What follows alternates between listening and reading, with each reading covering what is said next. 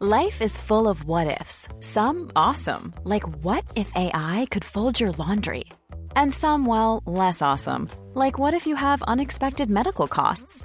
United Healthcare can help get you covered with Health Protector Guard fixed indemnity insurance plans. They supplement your primary plan to help you manage out of pocket costs. No deductibles, no enrollment periods, and especially no more what ifs. Visit uh1.com to find the Health Protector Guard plan for you. When you're ready to pop the question, the last thing you want to do is second guess the ring. At Bluenile.com, you can design a one of a kind ring with the ease and convenience of shopping online. Choose your diamond and setting. When you find the one, you'll get it delivered right to your door. Go to Bluenile.com and use promo code LISTEN to get $50 off your purchase of $500 or more. That's code LISTEN at Bluenile.com for $50 off your purchase. Bluenile.com code LISTEN. The Telegraph. The Telegraph. Podcasts.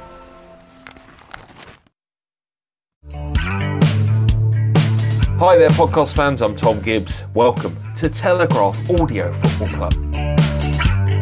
We're back with you with another episode of the best and worst game, or the very best of football. We still haven't thought of a formal title. The four categories we've got up for discussion today are matches seen in person, friendly games, documentaries, and for a bit of fun, haircuts. We've asked our panel to nominate their best or worst of each of those. Let's hear from them right now.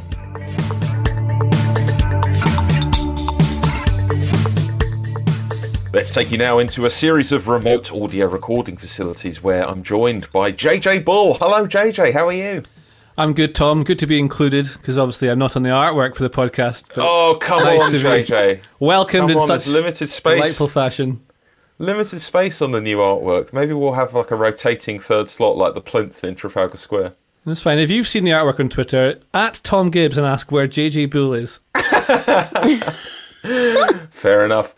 Someone else who is on that artwork, it's Mina Rzouki. What's happening, Mina? Well, I feel very flattered that I am on the on the artwork, but yeah, you've made it. I know, Tom. I just feel like you know, I'm. I, it made my week go by that much easier. But yeah, Excellent. otherwise I'm okay. Excellent, Matt Law. What's what are your views on the new AFC artwork? I've got lots of problems with the uh, the artwork. I'll, I'll accept that maybe my image shouldn't be on it, and it's probably best for all that it's not. But what's the pitch? It's not a football pitch. It's um, you know, it's a loose approximation of uh, of something. Poor, poor. Let's start by talking about a very big and important topic, which is the best match we've ever seen in person. And we'll start with you, Matt. What is your nomination for this category?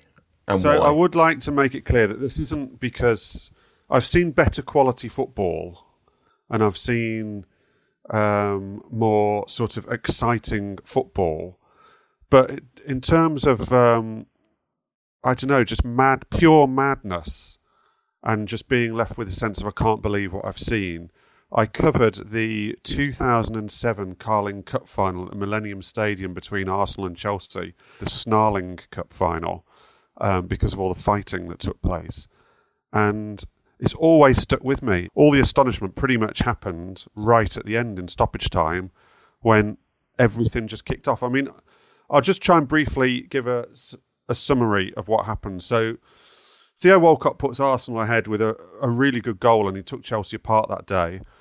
Um, in terms of the match, Chelsea come back and win. Drogba scores one, equalises. Then at one all, Diaby kicks Terry in the head by accident. Drogba scores again to put to put Chelsea ahead. The seven minutes added on. Um, Toure and Mikel go in for quite a spiky challenge, and then just the biggest brawl kicks off.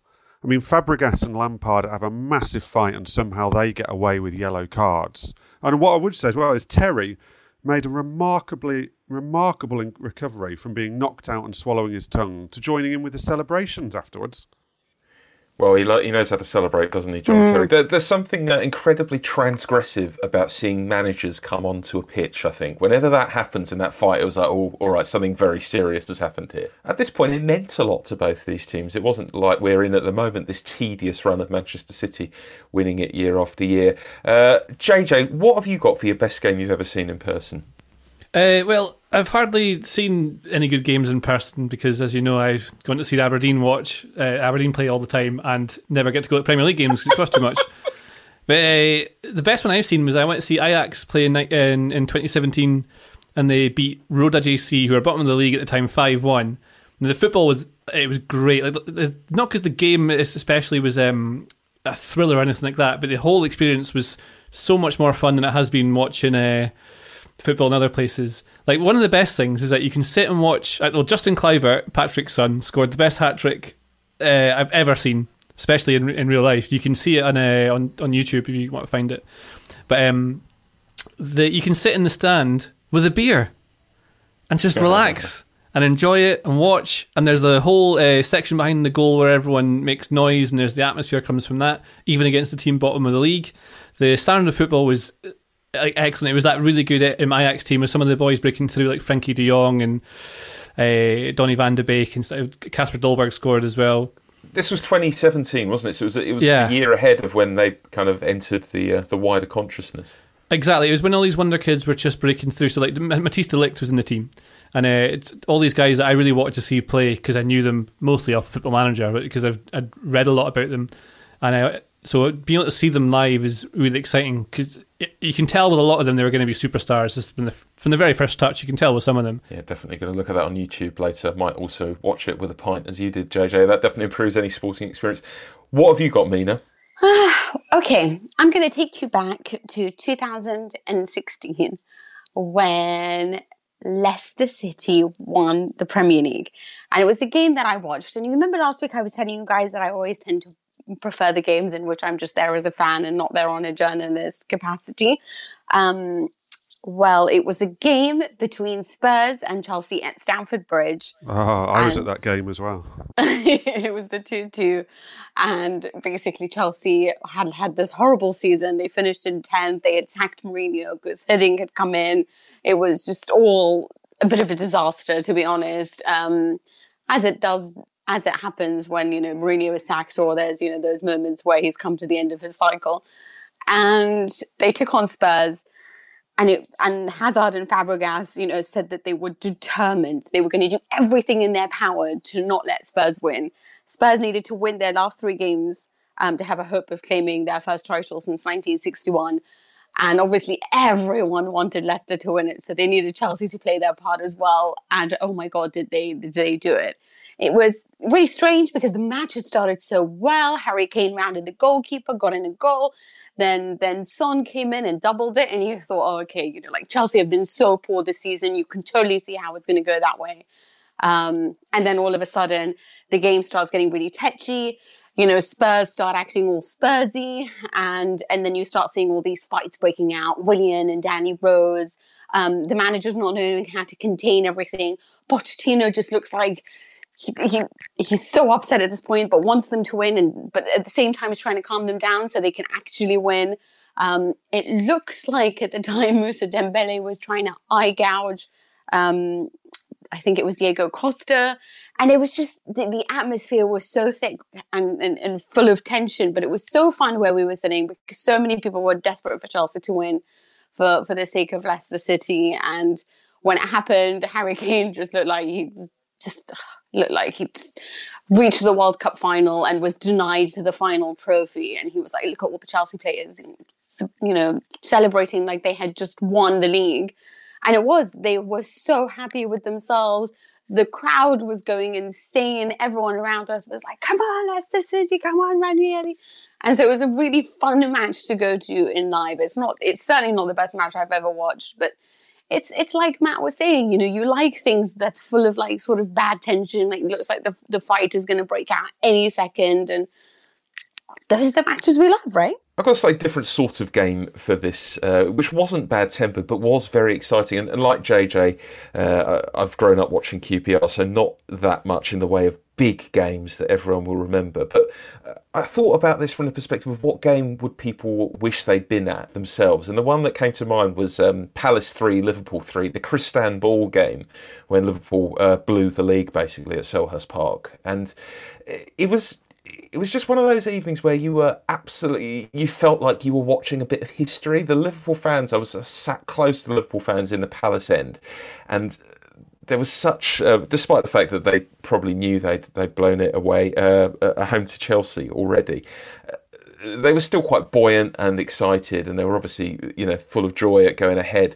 Uh, and then, as it started to turn, um, it, was just magnificent. And uh, you know, no no shade at Liverpool fans, but it was magnificent seeing the change of emotion happening so close to us, uh, and also the Palace fans getting noisier and noisier. Um, a memorable evening, and Selhurst Park, um, a, a, great place to watch football when it's noisy.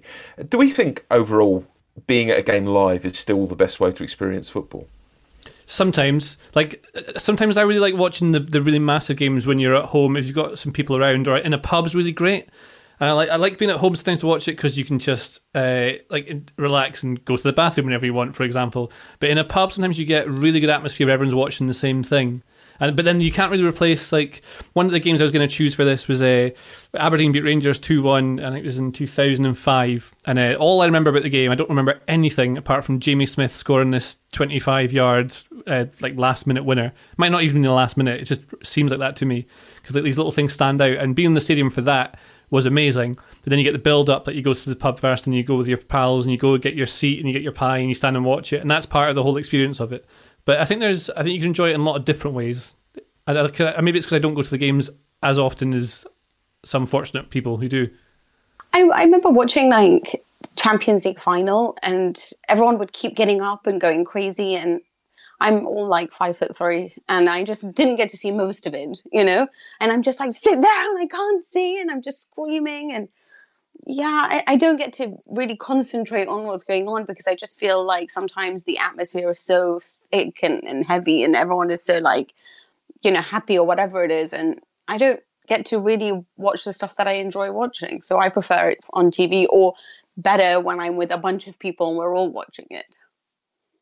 Yeah, I suppose that's kind of the best of both worlds. I saw this described really well by someone recently. I can't remember who it was, but I, I find watching QPR on TV really difficult and much more stressful than being there in person. Yeah, hundred percent with said, Villa. Yeah, yeah. Someone said it's because on TV it's all shot to make it all seem as dramatic as possible. So you've got these dramatic close-ups of players, and it's all swooshing around and making it seem, you know, like an action film. Whereas when you're there in person, it's more mortal, mm. and you see like, mm. oh, actually, it's just, you know, it's just eleven blokes like running around in a silly way, uh, you know, trying to do this silly thing, and, and it makes it less stressful, but yeah, there's something almost comforting to me about watching football in person that uh, I don't get at all watching it on telly. What I hate about watching Villa on the TV, I mean, I find it so stressful, and I don't want to see them a million replays of them being rubbish. I know they're generally rubbish, and I can go to a match and I'll be annoyed for a split second or so when they do something rubbish, and then the play continues when you watch it on TV and you get replay after replay of like the left back being awful or Neil Taylor doing something ridiculous, and it just winds me up so much. And that's related to another point I've made about uh, TV on football in the past is that I do not understand people who can watch match of the day when their team has lost. The, the season Villa went down from the Premier League, I probably didn't watch match of the day the whole season. What? I don't get that I, at all. I, I like to see watch. what happened. No, no, I've got I've got no interest in watching us get tonked again. Absolutely none. I, I wonder if it's a big whatsoever. club, small club thing. Like I like watching my team on on the big screen because I feel like they look like heroes. Whereas when I go and see them live, they just look like eleven men, and I'm like, oh, this is a bit disappointing. We're paying so much money for this, you know. Yeah, I've seen Aberdeen yeah. lose like nine 0 and then going home to watch highlights. Oh. can't think of anything. I think that would. I think that's called masochistic, isn't it? Yeah, yeah masochistic. You're, you're an odd fish, JJ. yeah. Let's keep it on Aberdeen uh, and ask you, JJ, uh, about the next category, which is friendly matches. What is the best friendly ever? So my nomination for the uh, best friendly I ever saw was back in it was 1999. Was it 98? It was 1999. I looked it up. It was 99. Then uh, it was just after the World Cup, anyway, because Aberdeen played Coventry. So Coventry came to Pittodrie. And uh, this is just after, or a year after, the World Cup '98 when Mustafa Hadji was one of the best players at the tournament. Remember him? Yeah, from he was so good. He played for Morocco. He was amazing. All all these tricks, and it was a big deal that a star like Hadji was coming to Pittodrie to play, even though it's just Coventry, right? So um, anyway, I go to the Pittodrie with my dad, and uh, I'm sure Joel will have the, the censor button ready for the end of this little story. But I go to Pittodrie, which is Aberdeen Stadium, with my dad, and we're sat in the family stand. Lovely day. The players are out on the pitch having a little warm up, and then at the front of the stand, in, ahead of me, is this big fat guy, massive guy, and his sidekick looked like a kind of Lauren Hardy pair. Uh, obviously, they're just for a bit of a nuisance. I suspect now in my later years that they'd been at the pub beforehand. And then they're just uh, watching the, the warm up, having a bit of a laugh with each other. And you can see Mustafa Hadji doing keepy ups, like really fancy ones, like catching it on his neck in the middle of the pitch. And they're going, Mustafa! Mustafa! Mustafa! For ages and ages and ages and ages. And he's doing his tricks, doing his tricks. And they're, they're really keen, really keen. Mustafa! And he looks up, he looks all excited and happy. And he's like, oh, okay. So he comes bounding over and he gets over and they're waiting for him. And he starts climbing over the, the border. Just as he's halfway across, they just look at him and go, off. and uh, yeah, he's sort of stuck, one leg over, the other leg stuck in their side of it, has to retreat, sort of like he's been caught with his pants down. It was one of the funniest things I've ever seen in a football stadium. So I don't remember anything about the game at all. But uh, yeah, I remember that friendly because of that one little bit. JJ, you said you saw Man United and Liverpool at Pittodrie. Was it a big deal to be hosting Coventry City in, in 1999 for Aberdeen? Was it exciting to see a Premier League team, or, or was this a quainter time when uh, it, it was just expected? Uh, it, it's kind of hard to put into context, like because the Premier League had become this massive thing. So everyone in Aberdeen basically supports Man United because Alex Ferguson used to support Aberdeen, and conveniently Man United won everything at the time. so the Premier League was always the huge thing, always on the TV. You'd often find that pubs would show uh, Premier League games rather than Scottish Premier League games that would have been at the time Premiership now. Uh, so when any Premier League team came to town, it almost felt to me as though the real football team was in town. You know, that's the Right. the actual real sport had turned up rather than what we were doing, which was some nonsense thing. And you have to remember that in, I think it was ninety five or six, Aberdeen's biggest transfer was Paul Bernard for one million, and you had boys earning that every single month who were turning up to play for. Uh, for teams that were in friendlies like that, Man United was a it was a great one when they came because you got to see all these good players. I remember when Gerrard was playing for Liverpool, so like, see, seeing Steven Gerrard on the pitch was really cool. Lovely business. What about you, Mina? What have you got? I struggled with this question largely because I'm not really a fan of friendlies and tend to not really watch them. So I was trying to think of one, and then I just thought of the ICC because that's the best friendly tournament. Of course, of course, the ICC. And then I was like, okay, I really still don't remember many games. And then obviously I remembered um, the match over the summer in which Atletico Madrid thrashed Real three, well, seven three basically, and it was probably the best friendly that I've watched in a while because the consequences were shocking. It was also the worst friendly I'd watched in a while because it just looked like one team was so unprepared.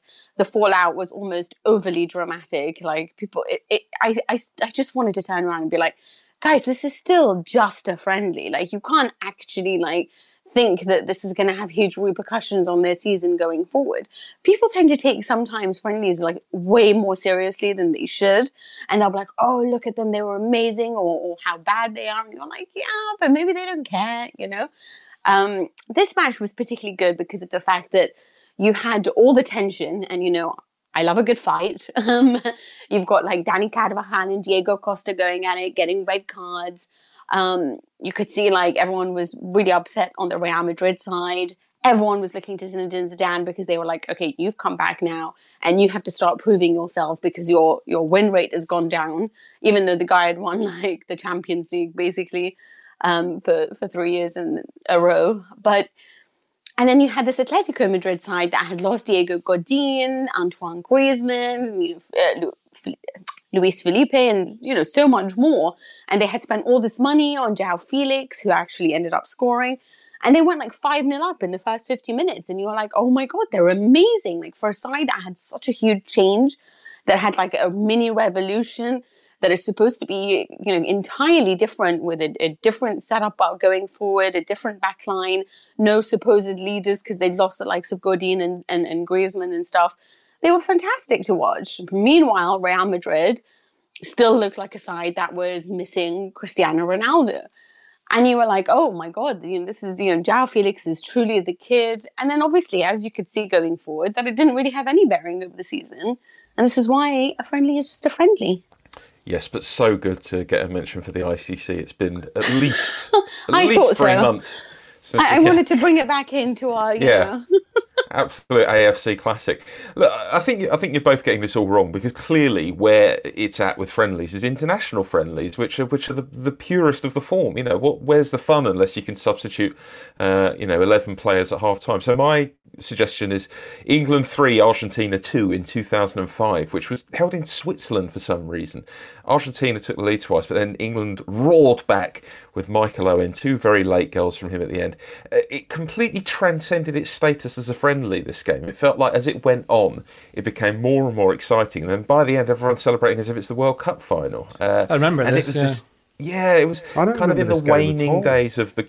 Oh, it was it was great. Uh, it was in the waning days of the golden generation when it would give you glimpses occasionally of being amazing and like something wonderful might happen. And Rooney scored, uh, took his goal really well for the first equaliser. Um, but the other one I was thinking about for this category was um, a, a game that took place before Euro '96, uh, in which the eventual runners-up of the tournament, the Czech Republic, with Patrik Berger, um, Pavel Nedved, uh, Karel Poborský, great, great Czech team, uh, they played Bamber Bridge in a, in a warm-up friendly for that tournament uh, and beat them comfortably. I think it was 9-0 and there are highlights of uh, the whole thing, very extended highlights on YouTube, which is a great way to spend an afternoon in isolation. Uh, I believe you've gone for your worst friendly ever, Matt. I have just before I start. I, I was surprised you didn't go for. Do you remember that um, QPR training game against the China Olympic team? yeah, but that was behind closed doors, so So it doesn't Tough. count. tough one to nominate. But uh, yeah, that's, that goes in the brawl. category of things that could only happen to QPR. Incredible, incredible. Um, but no, that's not mine either. I just thought you'd go for that. So I struggled with this for all the same reasons as Mina, apart from the fact I don't like the ICC either. So I was struggling with this subject. So I've gone for a very kind of personal uh, reason. So last summer, um, my son last summer, well, he's still four now. He just turned four last summer, and he'd already been to a couple of Villa home games with me. Far too young, I know. Um, and I was getting very excited about the fact that Villa had got promoted, and there's a real good feeling around the club. And I spotted they were playing a friendly last, I don't know, it must have been last June, uh, probably July actually, last July at um, at Charlton, and I thought that's not too too bad for me to get to. Um, but my only way of getting that past my wife was to take some childcare with me. So I offered it out to both my kids, and I couldn't get my little girl to come for love nor money. But Ozzy was uh, was very interested in coming, so it was his first away day with me. So it was all good fun, and I I can't stand a very popular American fast food chain, but even at the age of four, he sees it as the biggest treat ever. So I took him took him to that first to try and butter him up a little bit and make him think it was going to be the best day of his life, and then uh, and then we got to the valley. Now I haven't been to the valley for years, and I've only ever been in the press section, which is quite nice. I've never been in the away end. I was quite shocked when we got there. The away end is like something still out of the sort of 1980s. um, it's got it's got basically just two toilets um, in the away end. I'm sure that's probably not legal. Um, and it was packed out. Villa took about 4,000 fans, filled the away end. Um, and it was packed out. Everyone, it was a nice sunny day, everyone boozing outside and everything. And I kind of went in thinking, oh, this, this toilet situation is not good with the, the youngster.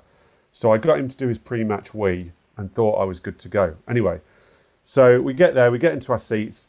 Mistake number one, I'd forgotten that away games, everyone just stands up, particularly in friendlies, all rules out the window. So I had to sort of hold him up for, for most of the game. But then 20 minutes in, he turns to me with the words no dad wants to hear on an away day with a young kid and says, Daddy, I need a poo. And I was like, oh man. I was like, you've got to be able, like, please, are you sure? Are you sure? I need a poo, I need a poo. I was trying to put him off. And then he's like, Daddy, Daddy, Daddy, I've got to go, I've got to go.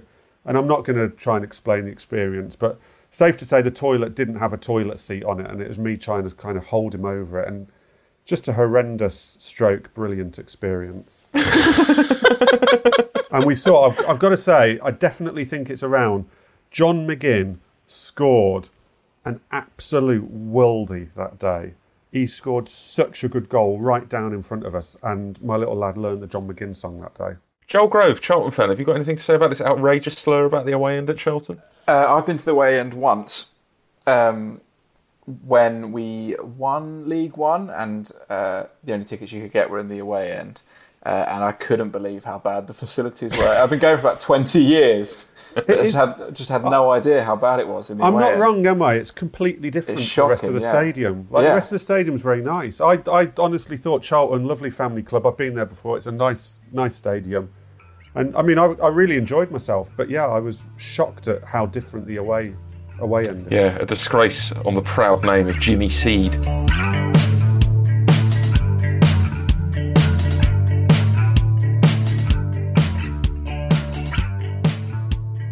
What about the next category, which is documentaries? And I think we've all gone for our best ever documentaries. We'll start with you, Mina. Yours is not a well known choice. What do you like about it? So mine is the um, football's greatest international teams, Brazil 1982. It's really short. It's 25 minutes, but I think it was like last week we were talking about the best ever World Cup, and I nominated 86. I'm one of those old people that's like, oh, in my day, football was so much better. Um, so Your day being like- about four years before you were born, in this case. basically most of the time it's like you know i wasn't even alive or too young to experience any of it but this particular world cup had so many consequences in the things in the sense that it changed football for many people um, i don't know maybe you could say tele santana who was the coach of brazil at the time um, was the last real romantic coach of that team or Jogo Bonito. It was just a fantastic World Cup because you know the the clash of ideologies between the big match that was Brazil and Italy. Um, and in many ways, the documentary really captured the essence, really captured the reasons why I have the philosophies of football that I have now and that are so ingrained in me. And I also just like it, it, it just it, it, it's amazing that you have Zico on there talking. Saji, uh, you have different, you know, players giving their opinions on all of it. About the the journalist who talked about how Spain was mourning the the fact that they lost to to the Italian national team. And I just thought the opening sentences, which I wanted to read to you because it's amazing. And it said, um, on the 5th of July in 1982, many felt the beautiful game died, where Brazil's finest team in the post Pele era succumbed to eventual champions Italy, where pragmatism overcame fantasy. The world wept for Brazil's fallen heroes and a style that dominated world football for over a quarter of a century. And I just feel like there's so much in that that's so true. It, it's almost like the, one of the reasons why I have certain beliefs now, one of the reasons why I'm not that keen on sort of the Pep Guardiola style of football is because Tele Santana broke my heart. That was an amazing team. And it was almost like they lacked humility. They wanted to attack so much at times that they just forgot about defending. And they had a great defense. And and you saw this Italian side that was boring to watch, that had three draws, but that was so disciplined, that was so desperate. And there were all these social consequences to everything as well, because the Brazilian political scene was huge and it was all changing and um, and it was dominating the headlines. Meanwhile, in Italy, you know, once again they were they had their pride to look after because there was another scandal in Italian football. They needed to prove themselves, but they were really struggling. And it was just like, no matter how beautiful football is, at the end of the day, balance always su- succeeds. And that was what it was. It was pragmatic football. And I thought that that documentary really showed you everything the highs, the lows, what it meant to both nations, what it meant on a wider scale. Um, I thought it was really well written. I thought the interviews were amazing. And I just love that at the end, um, you've got the Brazilian saying, well, at the end of the day, it was a great generation. It was Serginho. And he was saying, but we lost. And he says so while wearing a Juventus cap with the logo on the side. I just thought that that was fantastic. And yeah, so for me, it was just one of those, like, you know, there's a lot of these ones that are just overly hyped or, you know, when you get all these documentaries like the Juventus one or the Manchester City one that just go so far to tell you that their clubs are amazing and people are amazing. But this was just like, oh, this meant so much more than just a football club that won or a, a national team that won. This was the death of a style of football. This was the the rise of another, and I was I thought it was fantastic. Mine was quite short as well, and it's um, Club for a Fiver, which is the 1995 documentary about Leyton Orient, um, which is uh, notorious for the manager John Sitton, who is. Uh, the sweariest man of all time who um, he, he, kind of he's been promoted slightly above his station and this documentary is basically just watching him unravel. At one point he sacks a club legend at half time because he doesn't think he's playing well and then he offers out two of the other players for a fight and he infamously says uh, you can team up if you want and you can bring your bad word dinner because you'll need it. Um, and, it's it's this very very funny uh, kind of um, portrait of someone having a really bad time. but it's actually a beautiful piece of work. It's very economically told because it's all done on a, on a very small budget. It was a, actually a film project for someone's university course. Um, so there's a real elegance in how they handle not being able to show any of the games. You just see these crazed team talks uh, of getting everyone up for uh, the latest games, uh, whichever game is taking place, and then the screen cuts to black and just flashes up the halftime score, uh, which is Brentford three, Leyton Orient nil. Um, it's just miles away from the polish you get with most documentaries now, but all the better for it, and also available to watch online. Uh, what have you nominated for this one, Matt? I've got um, Graham Taylor, The Impossible Job, which I kind of it's a similar style actually to the Leyton Orient one, even though the the access is incredible, but actually it's very kind of simply shot, um, and you only see bits and bobs of games. It's all about you know Taylor's interaction with the press, Taylor's interaction with the players. It's actually it doesn't bother showing much football. It just has the camera on him on the bench a lot of the time just seeing this this man basically sort of unravel as he's as the, as the England manager. I love Graham Taylor, by the way. I've got a very kind of special place in my heart for Graham Taylor. But th- this was filmed over the um, basically pretty much the two years where he was trying to qualify for the World Cup '94, which England obviously eventually failed to. Um, and it comes out with just some of the greatest catchphrases ever that have just stuck with Taylor and within football. I mean, we got Hitler's, Carlton demand it, can we not knock it? Do I not like that? What sort of thing is happening here?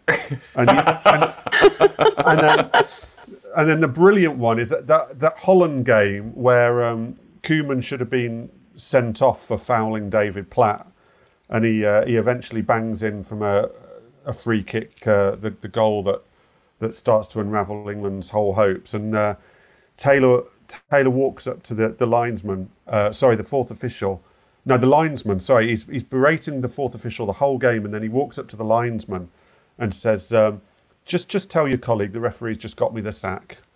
And I mean, it's incredible. He sat on the bench at times talking about how the press are going to portray things while he's while the game's going on.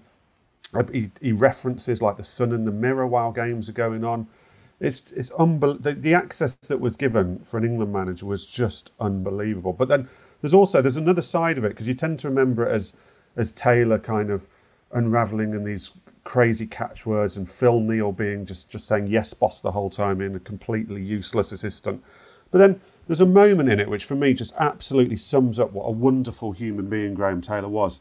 There was a game, I think it was it might have been San Marino, um, where John Barnes is getting awful stick off the England crowd. The commentator saying, "I've never heard an England player get this kind of kind of grief from an England crowd." And Taylor is sat, and it's the old Wembley where he, he was a lot closer to the fans. And Taylor sat in the dugout, and he hears a fan say something racist about John Barnes, and he actually turns to him during the game and says, "You're talking about another human being there, so just watch your language, son." And then and then continues to manage the, the game. It's unbelievable. If if yet anyone hasn't seen it, you can still find it on YouTube, um, and it is the greatest greatest documentary ever.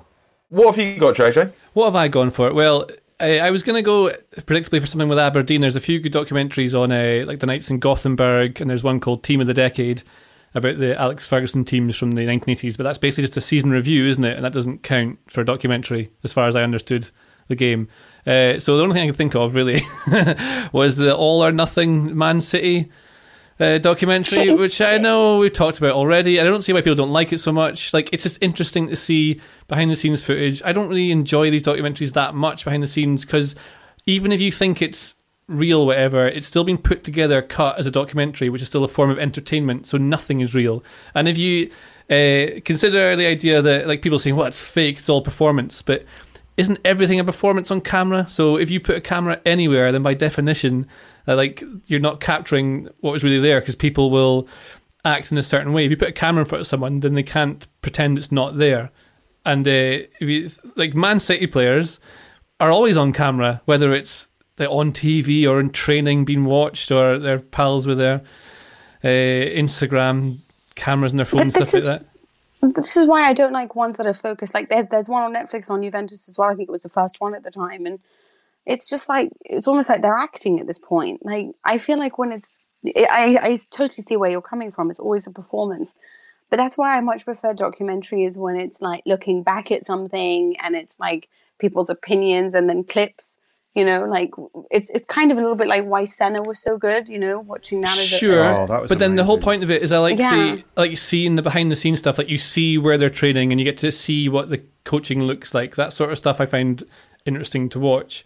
Whereas like I just don't care about the document uh, uh actual documentaries. Like I prefer the reviews. That's why I, I, the things like the Aberdeen team of the eighties because you see clips of them training on the beach, and then it cuts to them you know beating Bayern Munich in the Cup Winners' Cup. But you've got like with this Man City thing, you see behind the scenes stuff. But yes, of course, it's uh, dramatized. It's it's entertainment. It's been cut in a way so there's there's three acts in every single episode, and there's a series arc. So everything is done there to be entertainment. But that you know, football's not got that. That's why you can't go to a game and pay eighty quid for a ticket and then guarantee it's going to be great because it's just random. Whereas a documentary, you- they've got to make it hit certain beats. Did you did you like um, or do you like Sunderland Till I Die? I think it's fine. But again, the whole point of it is you'll find characters who are your villains, who are your heroes. You'll find arcs, like so individual story arcs for individual people. Then you find the conflict, and the conflict is what creates the drama, which is what makes people watch it. So even if there's nothing happening, you'd be able to make it much better. I've always found with these doc- the things that always attract me to the documentaries and why the Leyton Orient one Taylor and why I really like Sunderland Till I Die as well is is just seeing some of the workings that you can't actually believe happen. You you just imagine it had to be more professional than that. And obviously, with, I just found with the, the All or Nothing there was none of that. And Sunderland Till I Die. I mean, the new series. I'm not giving away any spoilers here, but the scene when they sign Will Grigg and the decision making that goes on on the January transfer window deadline day to sign Will Grigg is astonishingly unprofessional from the people in charge at, at Sunderland, and that that in, is what I find fascinating in documentaries. So I think you and I probably take very different things out of these documentaries, which is interesting in itself. Go beyond the headlines with the Telegraph's daily coronavirus podcast, a roundup of the latest news on the pandemic from our leading journalists, with analysis on the impact on health, business, and travel every weekday evening. Search Coronavirus the latest on your podcast app. Shall we quickly move on to the final subject, which is a slightly throwaway topic, let's be honest footballer's hair. And my nomination for this is the best footballer's hair ever.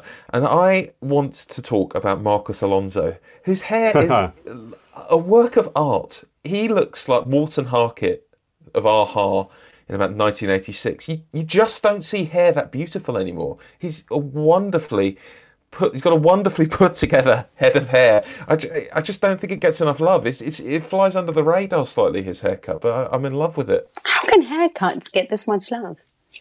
I, I, I don't know what it is, Mina. I think it's because I really like a-ha. I just Like, well, enjoy enjoy seeing that represented in a football pitch in 2020. I saw this topic come up and assumed it's just because everyone's a bit worried about how their hair's going to turn out after all of this. Because there's a lot of Yes. chat about how people are going to cope with their hair.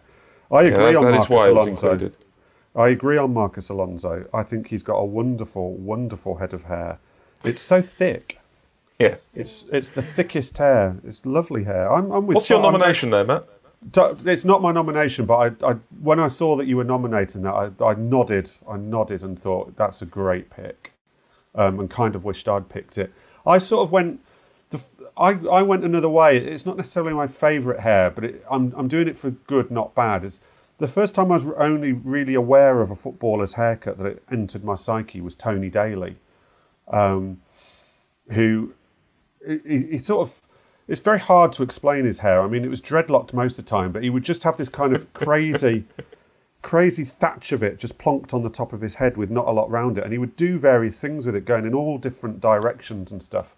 And, to be honest, you look back at it now, and it doesn't actually, you know, the things people do with their hair it doesn't actually look that that remarkable now. But at the time, everybody used to talk about Tony Daley's hair. Um, it was a thing, and it was the first time I ever took notice of anyone's haircut, and it added to him because he was he was an incredibly exciting and frustrating player at the same time, and he was at the time again. He probably wouldn't be considered that fast now, but he was he looked super fast back then. Um, watching him live, it always felt like if the Holte end wasn't there, he'd just continue running, you know, straight out through Aston or something. Um, and the hair, the hair made it. It was all part of it. It was all part of this flamboyant sort of guy. And uh, yeah, it's just just the first time I'd ever really been thought about a footballer's hair. So, that, so that's Com- why. I completely agree with you about that, Matt, because I remember it was almost a scandal, Tony Daley's hair. It was this byword for absolute insanity. And I Yeah. look back at the pictures, I was like, actually, this just wouldn't stick out at all now. It looks incredibly. No, uh, he, he's basically incredibly got normal. dreads, and it's just in a few different angles. And yeah, it, it wouldn't. It's nothing on what you know the Pogba's of this world and stuff have done with their hair, and you know other people who I think one of them is going to come up from a, a nomination. But you're right. At the time, it was a massive deal. It's like this guy's mad. Look at his hair. It was a simpler time. What have you got, JJ? I'm surprised no one had Carlos Valderrama. He, Well, I, you- he I you think because it was so obvious. yeah, I know, exactly. my second choice. Because that's what I thought the whole point of the thing was. Like, oh, wasn't that wacky, funny here? And that's what you made all your players look like in Pro Evo when you could build your own character.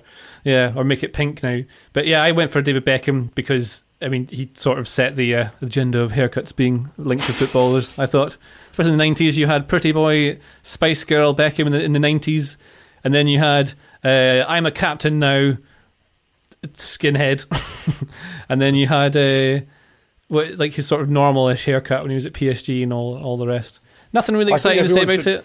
Everyone should have a favourite and a, a, a least favourite David Beckham haircut. Yeah. The cornrows is surely the low point. Oh yeah. Yeah. Yes, Yeah. that one should not. I do be like allowed. the skinhead one though, but I'm partial to a baldy. I liked the Mohican.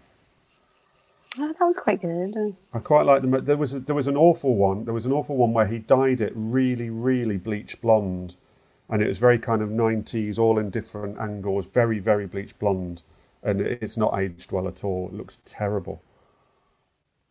Yeah, yeah. Not nor has uh, nor has my uh, version of that in 1999 aged well. It's uh, if, if if anyone ever visits my parents' house and sees the picture of me with peroxide blonde hair when I was 14, uh, it's hours of fun.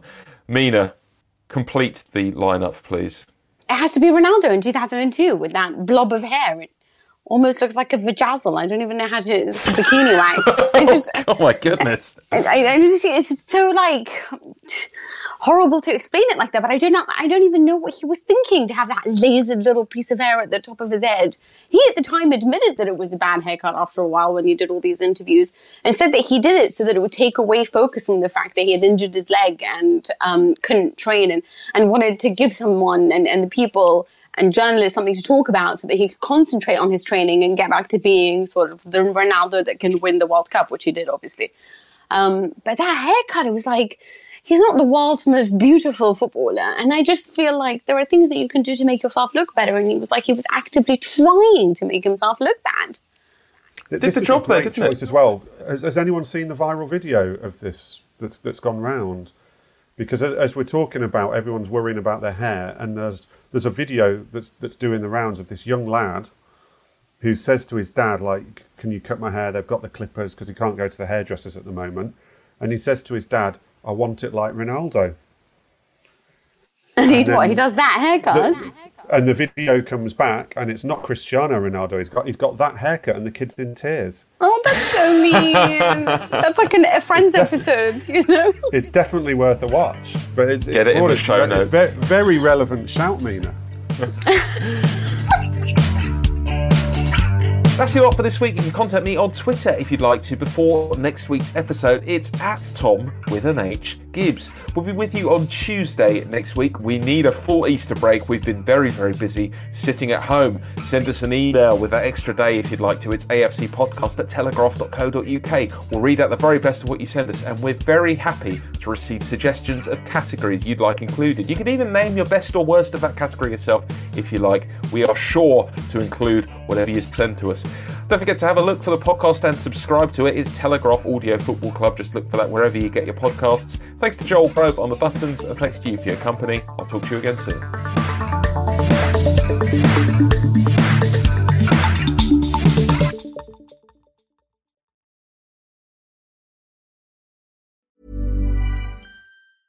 Mom deserves the best, and there's no better place to shop for Mother's Day than Whole Foods Market. They're your destination for unbeatable savings, from premium gifts to show-stopping flowers and irresistible desserts. Start by saving 33% with Prime on all body care and candles. Then get a 15-stem bunch of tulips for just $9.99 each with Prime. Round out Mom's menu with festive rosé, irresistible berry chantilly cake, and more special treats. Come celebrate Mother's Day at Whole Foods Market.